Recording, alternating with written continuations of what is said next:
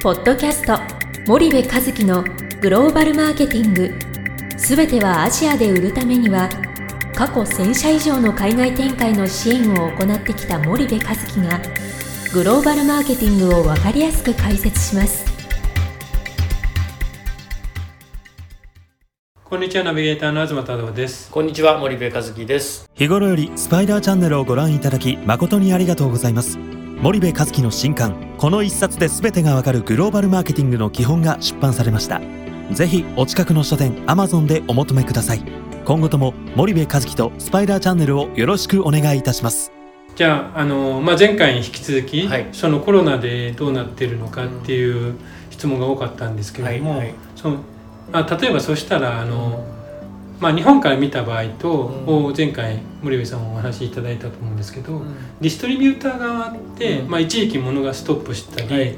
あのまあ、新規扱うのが消極的だったりするんですけども、今現状ってまあ今年の前半に比べるとどうなってるのかっていうのは、ちょっと森部さんの感,、感覚的なものでいいので教えていただければなと思うんですけど、インダストリーによってやっぱりちょっと若干うん。その温度差があるなという気がしてて、うん。結構 B2B は壊滅的にやばかった感じがするんですよはいね。で意外に B2C ははいなんか我々がお付き合いしてる現地のそのメーカーさんなりディストリビューターにてあの小売さんなりうん。そんなに大きくリストラをしたりとかねうん。倒産したりとかねうん。なんかそういうことはなかったなという。ただ従来在庫してた量ほど在庫はしてくれなくなったのでうんうんうんまあ言ったらあの本当に入ったらすぐ売るっていう。はいはい。とあと売り売れ筋のものを好んで注文してくるっていうのはうんうんうん。やっぱり、え多いのかなと。で一方で B2B はあのだいぶリストラをしたところもあったし、うんうん。えー本当に動きが完全に止まったっていうんうんうん。う印象が、あ今年1年あったよね。うんうん。ただ一方でもうだいぶその辺の整理がついて、うん。その会社としてその固定費のミニママイズみたいなことがもう終わっててはいはい。でこれからはじゃあその状態から少しずつ回復させていきましょうみたいな、うん。そういうトーンなので、うんうん。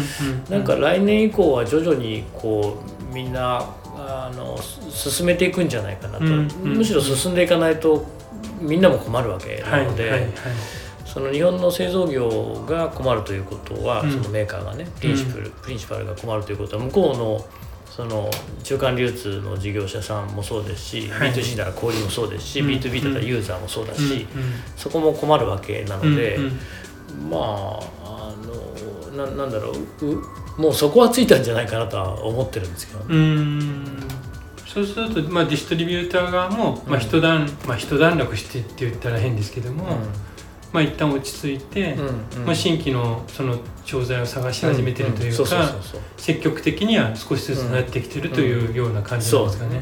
去年の6月とか7月とかね、今年。えー今年のね、はい。今年の5月6月7月とかでは想像できないような、うん。その今言ったような一段落ってまさにその通りだと思うんだけども、はい。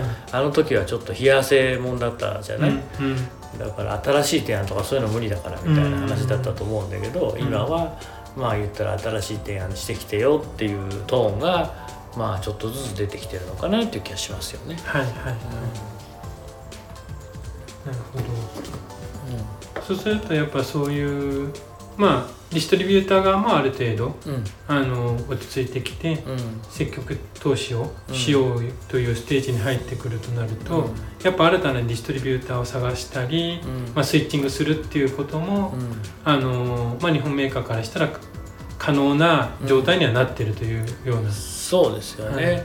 あのいろんなことをこうもう一回考え直すとかね、うん。もう一回作り直す。すごくいいチャンスうんになったと思うんですよ、はい今回の件でね、うんあのやり方を変えるとかね、うんでいいろんなことがやめられるしいろんなことを始められるはいいいきっかけになって、ううちの会社もいろんなことをやめたじゃない？今年はい1年、はい。でいろんなことを始めたと思うんだけども、うんうんそういう意味では海外事業もうちのクライアントもいろんなことやめたしいろんなこと始めたから、なんかこういうことでもないとおなんだろう日々のその忙しさとかうんうんね、うん。えー今まで、えーこう過去を背負ってきたものがあるわけだから、うん。そんなジャッジメントってなかなかできないよね、その安定してる会社ってはい。何かを変えるっていうことをこの極端に嫌うでしょ、うんうん。まあそれはそうですよね、うん。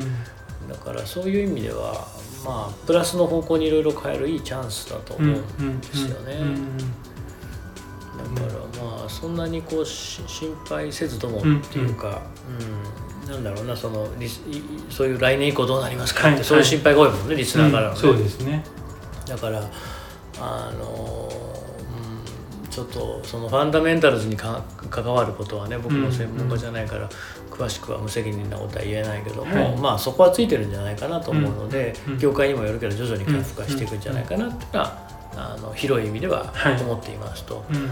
でそんな中でその今今までこうななんだろうか変えたくても変えれなかったことを変えていくいいチャンスだと思うしあと前回もお話ししたようにそのあの要はみんながスローペースになってる、でその時に自分たちがが至ってないところを変えていくっていうのはすごいチャンスなので、あのそういうところにしっかり投資をしていくっていうことが重要なんじゃないかなとは思いますけどね。あわかりました。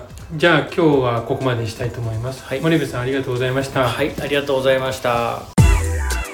本日のポッドキャストはいかがでしたか？番組では森部和樹へのご質問をお待ちしております。皆様からのご質問は番組を通じ匿名でお答えさせていただきます podcast アットマーク spydergrp.com ポッドキャストアットマークスパイダー grp.com までたくさんのご質問をお待ちしております。それではまた次回お目にかかりましょう。ポッドキャスト森部和樹のグローバルマーケティング。この番組はスパイダーイニシアティブ株式会社の提供によりお送りいたしました。